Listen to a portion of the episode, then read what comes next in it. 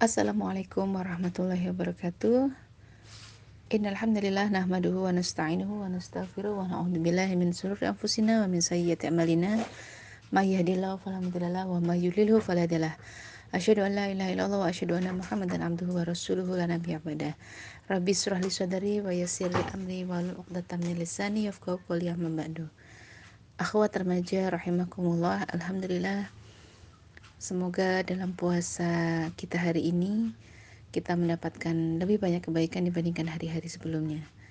Baik e, karena memang puasa ini merupakan suatu ibadah yang Allah sendiri nanti yang akan memberikan pahalanya kepada kita ya karena memang berpuasanya kita itu dikarenakan karena Allah meninggalkan syahwat, meninggalkan makan, minum dan sebagainya segala sesuatunya ditinggalkan semata-mata karena Allah sehingga di sinilah bentuk kebahagiaan kita. Karena memang keutamaan puasa itu sangat luar biasa puasa Ramadan kali ini. Apalagi dalam suasana pandemi wabah corona di mana-mana yang pastinya suasananya berbeda dari hari-hari sebelumnya. Kita berharap semoga sahabat remaja semuanya tetap dalam uh, lindungan Allah senantiasa menjadi seorang uh, mutakin ya. Seperti halnya yang digambarkan bahwa tujuan e, berpuasa adalah la'alakum tatakun supaya kita bertakwa menjadi orang-orang yang bertakwa karena memang konsekuensi keimanan itu adalah ketakwaan adanya ketundukan patuh terhadap apa-apa yang sekiranya diperintahkan itu untuk dijalankan dan apa-apa yang dilarang itu ditinggalkan. Nah, tinggal sekarang kita betul-betul menyadari untuk lebih baik atau tidak, untuk benar-benar menjadi orang yang anti terhadap maksiat atau tidak, karena kita yakin satu kemaksiatan saja sebenarnya ya. Ketika dia memang tidak pernah bermaksiat satu kali kemaksiatan saja dia akan merasakan resiko atau akibat yang luar biasa. Inilah bentuk kecintaan Allah kepada hambanya Allah sangat pencemburu Allah sangat tidak menyukai ada hamba seorang hamba memiliki ketundukan ketaatan tidak kepada dirinya atau ketergantungan tidak kepada Allah tapi kepada manusia Allah pasti akan cabut ya segala hal yang sekiranya bisa memalingkan seseorang ini dari ketaatan, ketundukan. Baik itu sebuah kemaksiatan atau hanya sebuah kemubahan. Kalau kita malah terbiasa dengan kemaksiatan, justru kita akan merasa fine-fine aja, tidak pernah ada yang salah itu dengan yang kita lakukan. Karena apa? Saking bebalnya kita terlalu banyak maksiat yang dilakukan sehingga tidak ada rasa kepekaan terhadap maksiat-maksiat yang dilakukan oleh dirinya ataupun orang lain dia akan sering akhirnya membenarkan, tetap memberikan pembelaan terhadap kemaksiatan-kemaksiatan yang dilakukan oleh orang lain. Seperti mata kita yang terbiasa.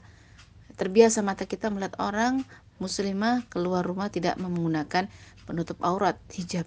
Saking biasanya mata kita, itu kita hanya akan merespon biasanya terhadap orang-orang yang berpakaiannya seronok misalkan satu kilan dari uh, dari dari lutut misalkan. Atau pakaiannya dia pakai uh, tank top keluar rumah baru kita respon.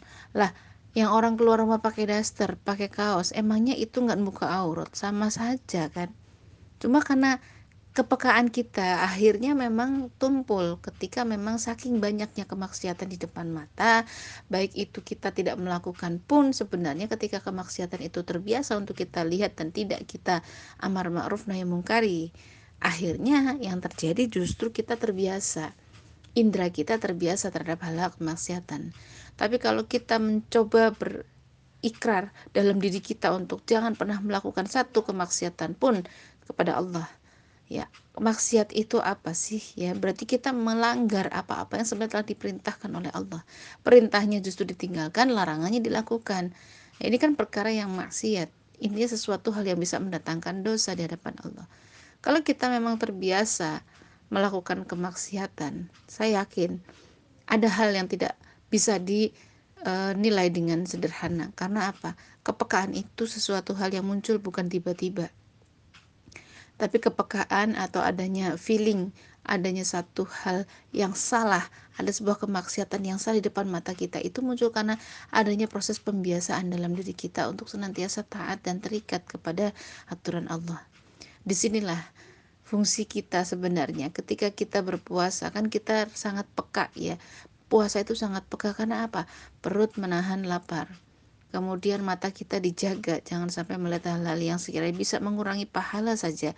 Kita tidak mau. Karena pahala puasanya besar hanya sedikit mengurangi pahala saja kita nggak mau.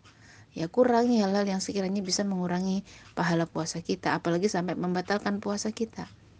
Di sinilah supaya kita memang betul-betul bisa menahan diri kita, bisa betul-betul menjaga diri kita dari hal-hal yang dilarang, bahkan mengurangi pahala saja kita tidak mau. Nah, hal seperti ini nanti juga harapannya selesai puasa, selesai Ramadan, Allah membentuk kita, menggembleng kita satu bulan Ramadan itu supaya menjadikan muslim menjadi la'alakum tatakun supaya kita bertakwa kepada Allah.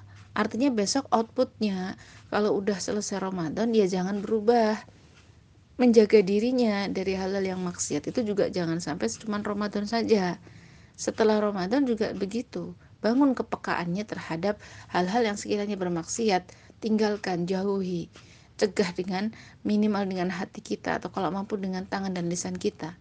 Artinya kan bangun kepekaan kita untuk senantiasa taat dan juga senantiasa kita bisa menghindari dari segala kemaksiatan. Karena di situlah esensi dari ketakwaan itu tadi, adanya perasaan nurut patuh terhadap seluruh perintah-perintahnya Allah. Dan kita berharap semoga puasa Ramadan kali ini di tengah suasana pandemi jelas Ramadan kesannya berbeda ya.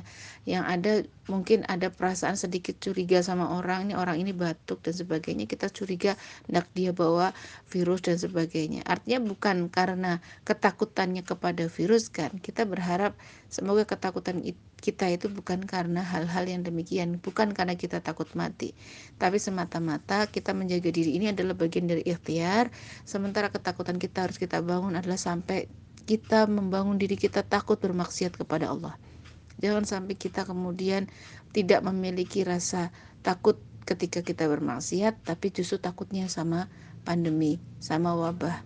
Nah inilah ujian kita umat Islam hari ini menghadapi puasa Ramadan kali ini di tengah kondisi wabah itu luar biasa. Apalagi teman-teman remaja, ada yang mungkin menghadapi pandemi, puasa dan juga ujian. Selamat berjuang ya. Semoga teman-teman justru bisa mendapatkan banyak pahala di sini. Saya yakin ketika teman-teman sudah uh, usia sekolah, sudah SMA, insya Allah semuanya sudah balik. Artinya di sinilah ya teman-teman itu sudah melalui uh, waktu penghisapan ya artinya kita sekarang setiap amalia kita setiap perbuatan kita itu tidak ada yang luput dari catatan amal kita. Jadi jadilah muslimah yang terbaik. Jadilah muslimah yang senantiasa terbaik dalam amal-amal kita.